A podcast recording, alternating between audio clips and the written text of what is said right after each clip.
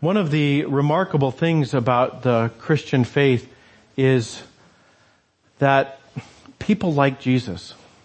I mean, it's not remarkable that people like Jesus, it's remarkable how many people like Jesus, how widespread people's admiration for Jesus is.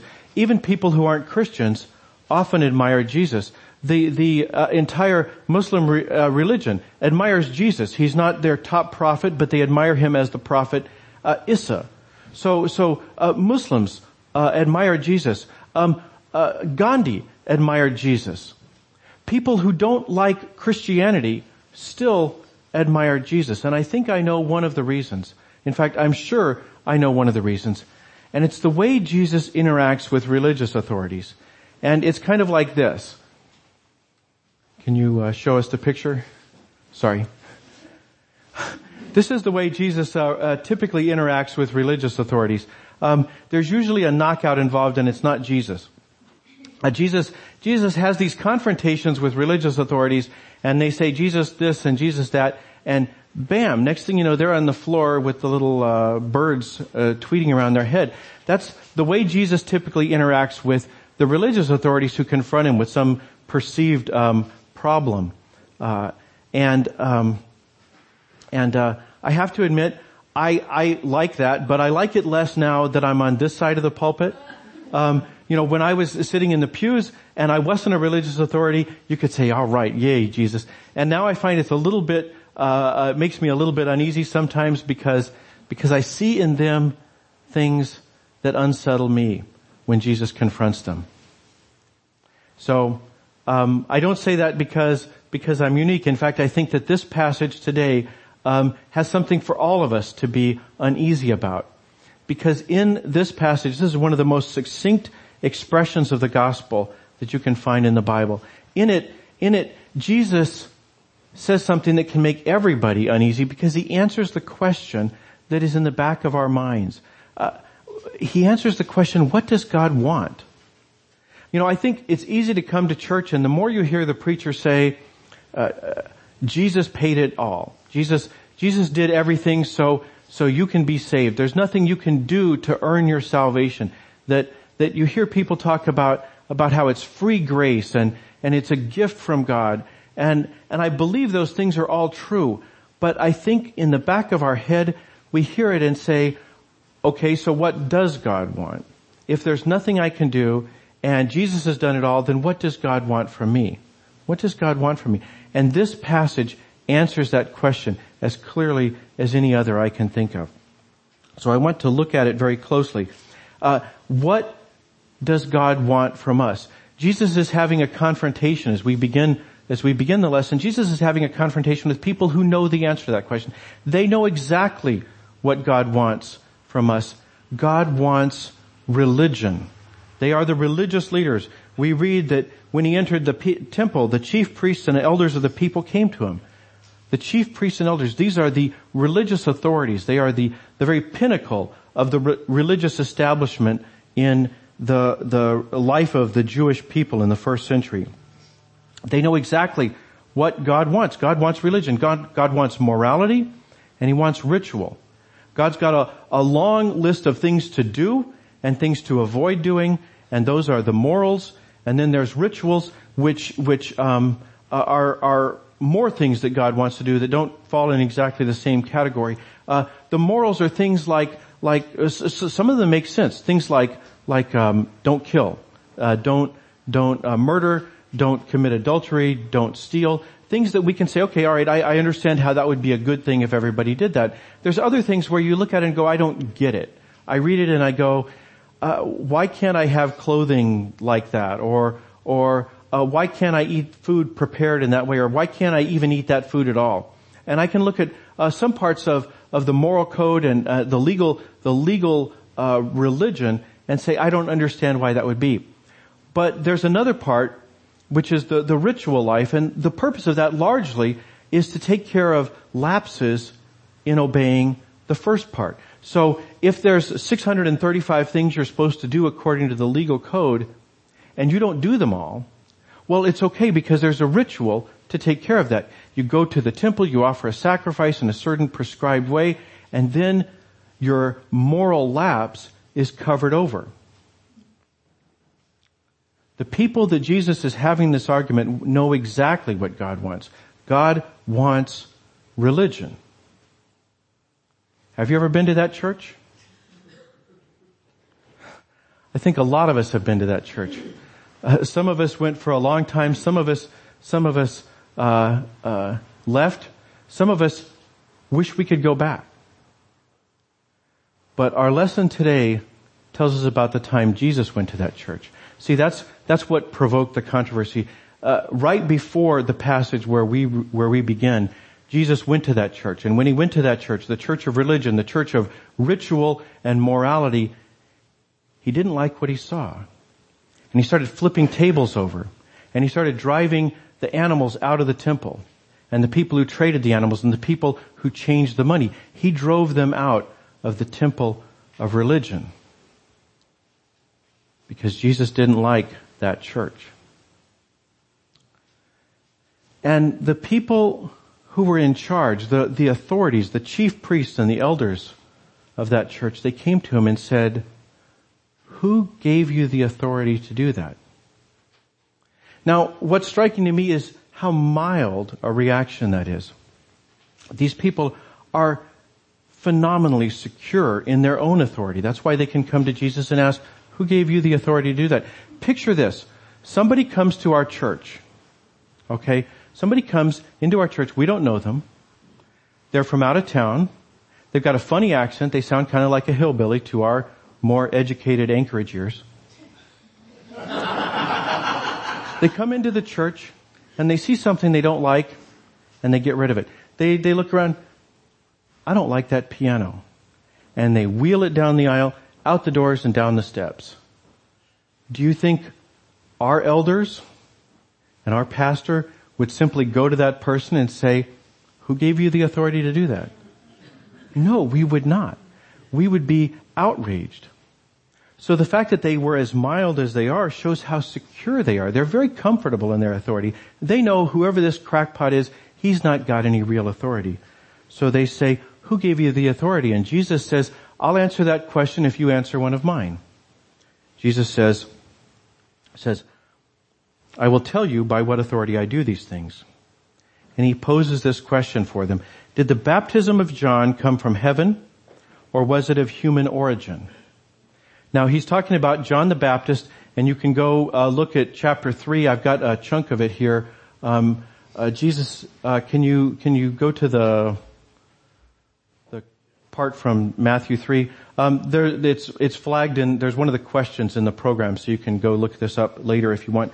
But to summarize, uh, this is who John the Baptist is. John the Baptist appeared in the wilderness of Judea proclaiming, repent for the kingdom of heaven is at hand. That's what John the Baptist did. And I'm supposed to have a sticky to help me find that, but now I do. So that's what John did. John showed up. John showed up and he uh, said, repent, the kingdom of heaven has come near. And the people went out to him and they were baptized in the river Jordan confessing their sins. And Jesus says, that guy, that guy we all know about, John the Baptist, what was up with that baptism? Did he have authority to do that? And if so, where did he get the authority to do it? And the religious leaders say, well, you know, that wasn't religion, right? That was people going out to the Jordan and repenting and getting baptized. That wasn't religion. So it's not what God wants. So they argued.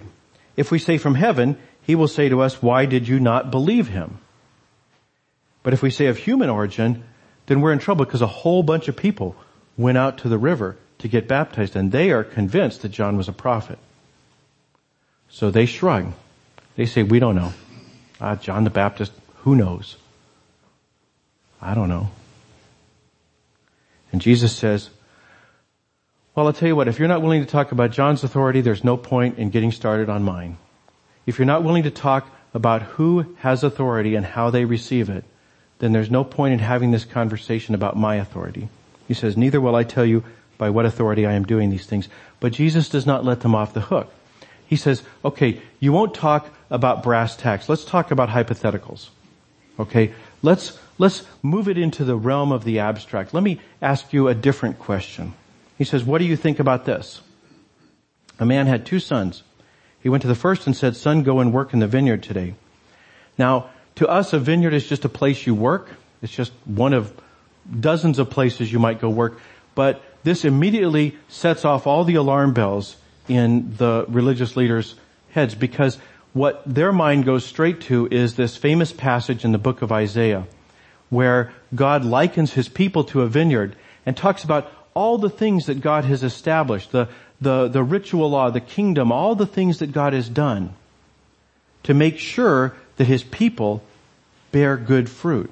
He built a hedge and he put up a tower and he, he did this and he did that. There's a, a, long list of things that God recites saying, I did all this stuff. I established all of this religion and all of uh, the civil leadership in my in my country so that my people would bear good fruit and they haven't borne good fruit so what am i going to do he doesn't say i'm going to torch the vineyard he says i'm going to tear down the walls i'm going to tear down the tower i'm going to knock down all that infrastructure that i put in place to ensure there would be fruit so people whose job is infrastructure they know what jesus is saying here when he says vineyard they know they're on a, a very slippery slope. So Jesus says, son, go and work in the vineyard today. The man said, son, go and work in the vineyard today. And he answered, I will not. But later he changed his mind and went. And the father went to the second and said the same. And he answered, I go, sir. But he did not go. So Jesus asked, which of the two did the will of his father? Well, uh, uh there's no question. Uh, you can't avoid this one they say, well, the, the, the first one, the one who actually did the will of his father, not the one who talked about it, but didn't do the will of his father. And Jesus says, that's you. They're thinking, that's us. We do the will of our father. And Jesus says, no, all you do is talk about it. All you do is give lip service to doing the will of your father. He says, truly, the tax collectors and the prostitutes are going into the kingdom of God ahead of you. What does he mean by that? Well, first of all, we have to understand who tax collectors and prostitutes are, particularly in the eyes of these religious leaders. Uh, we, we can imagine, well, you know, I don't know how bad a sin prostitution is. Is it worse than this or better than that? We can try and establish a ranking and say prostitution is, is so bad and maybe, maybe a pandering is, is, is this bad and human trafficking is that bad and we can kind of try and establish it, but we can all agree that prostitution is not a good thing, that it's a sin. But then tax collecting, tax collecting, we just miss this, okay? Um, I know none of us like tax collectors, and in the news the last couple of months we found out that depending on your political persuasion, maybe tax collectors don't like you either. But we do not have a clue about the tax collectors in the Bible. We're going to find out more about them next week. We're going to, we're going to read the story of a, of a major tax collector. But suffice it to say today that, that they are the worst sinners you can find. They are, they are cheaters and they're traitors. They're a combination of the worst two things you can be. They are as bad as it gets. It's interesting, if you look in the Bible, whenever they talk about tax collectors, it's tax collectors and somebody bad. Tax collectors and sinners. Tax collectors and prostitutes. Tax collectors are so bad that it wouldn't do justice to sinners to put tax collectors in the same category. They're as bad as it gets. Tax collectors are horrible people and Jesus says they're going into the kingdom of God ahead of you. Them and the prostitutes. Why? Is it because God likes tax collecting? Because God likes cheating and treason? Is it because God likes prostitution? Is that why they're going into the kingdom of heaven? No, Jesus answers that question. He says, for John came to you in the way of righteousness. John came to you as a prophet in the way of righteousness, and you did not believe him, but the tax collectors and the prostitutes believed him. The tax collectors and the, and the prostitutes believed what John had to say. What did John have to say? John said, as we saw, um, repent for the kingdom of heaven has come near. Repent is unfortunately to us, it's just a church word. We don't, we don't think what repent means, but what repent means is change your mind. This whole passage is about changing your mind. And John says repent. John says repent, change how you think about God. Quit thinking about God as a guy with a checklist of things to do and things to not do, who's, who's watching over you and seeing how you rate. Quit thinking of God that way. Start thinking of God as a king whose kingdom has come near. Now again, for us a king, I don't know if I, is that a good thing or a bad thing? In Jesus' time, it was crystal clear. A king was a good thing because a king had power to bring order. In a world where there was, where there were invasions uh, from without and sometimes chaos and banditry and, and who knows what kind of trouble within a kingdom, when a king had power, when a king took the throne, those kinds of chaos came to an end. So John said, God is not somebody with a checklist who's going to monitor you and, and rate your behavior. God is a king who can bring order to the messiest parts of your life. God can bring order. God can, can jump into your life. He can begin healing the things that are hurt and fixing the things that are broken. God is near. You can have God's power working in your life right now. So quit thinking about God this way. Repent. Change your mind about God. Quit thinking of God this way. Start thinking of God this way. And Jesus says, says they believed him. Of course they believed him. They knew they could never, they could never measure up. If it's a checklist, there's no hope for them, right? The religious leaders, they, they, they can maybe get in on a curve at least because there's those tax collectors and prostitutes over there, right? That, that maybe they haven't hit every single mark, but they're going to do better than most. So for them, morality and ritual is the, is, is the easy way in. The prostitutes and the tax collectors, they know there's no hope for them if the question is morality. So they chose immorality. I might as well enjoy this life as much as I can because there's clearly no hope for me and God. And John says, change your thinking about God. It's not about keeping points on a list. It's about a king who can begin to work in your life. And Jesus says it is. And then he, and then he says, but there's an even better way of thinking about God. He says, there was a man who had two sons. He says, God is a king for sure. But beyond that, he is a loving father. And when you say no, and then change your mind and begin laboring in his vineyard. He loves you and forgives you. And Jesus holds out that option for the religious leaders. He says, he says, he had two sons. He doesn't see he had one son and, and then this kind of family pet who ran the religion. He says he had two sons. Jesus holds open the option. It is not too late even now. They've gone into the kingdom of heaven ahead of you, but the door is not closed you can still go into the kingdom of heaven. That is the challenge Jesus leaves them with, and it's the challenge he leaves us with.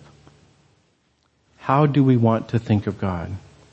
Are we going to think of God as a, the guy with a checklist, or are we going to think of God as a loving father and a powerful king who can work in our lives? If we choose the loving father, if we choose the powerful king, it is the hardest choice we will make. It is so easy to go in the other directions, to go in the direction of irreligion or religion. But to think of God as a father or even as a king requires a relationship, a day by day walking in trust, leaning into the relationship. And it's the hardest thing to do. It's so much easier to have a church of ritual and morality. The reason so many of us have been to that church is because religious authorities keep making them, and the reason we keep making them is because you keep asking. There are so many churches that are graceless temples of religion. And Jesus is saying, change your mind. He said it was hard. And so he gave us two things. First of all, he said it would be easier in community. So we don't have to walk that life of trusting God by ourselves. We can do it together as a church. But churches sometimes stray too. So he said, I've got another ritual for you. Forget about all those other rituals. I've got one of my own. Here's what I want you to do. And so he told them the night before he was arrested, I want you to have a meal. Now theologians are going to spend the next 2,000 years arguing exactly what happens in this meal. But everybody agrees it is at least a ritual to remind you of what I have done. We're about to celebrate that meal today. And if you think of God as a guy with a checklist and you figure, well, maybe you're going to get enough of a score to get in, or if you know there's no hope for you, and so you're just going to party hardy while you're here on earth, if that's the way you think of God, Jesus invites us to think of God as a loving father, a man who had two sons. My prayers we'll do that. Let us pray. Heavenly Father, we thank you for the good news that Jesus brings to us. The news that you love us, that you are our Heavenly Father, and not a man with a checklist watching us. Lord, we pray that you would help us live into that reality. Help us day by day to avoid irreligion on the one hand and religion on the other. Help us to be creatures of grace and help us to show it in this world. We pray it through Christ our Lord. Amen.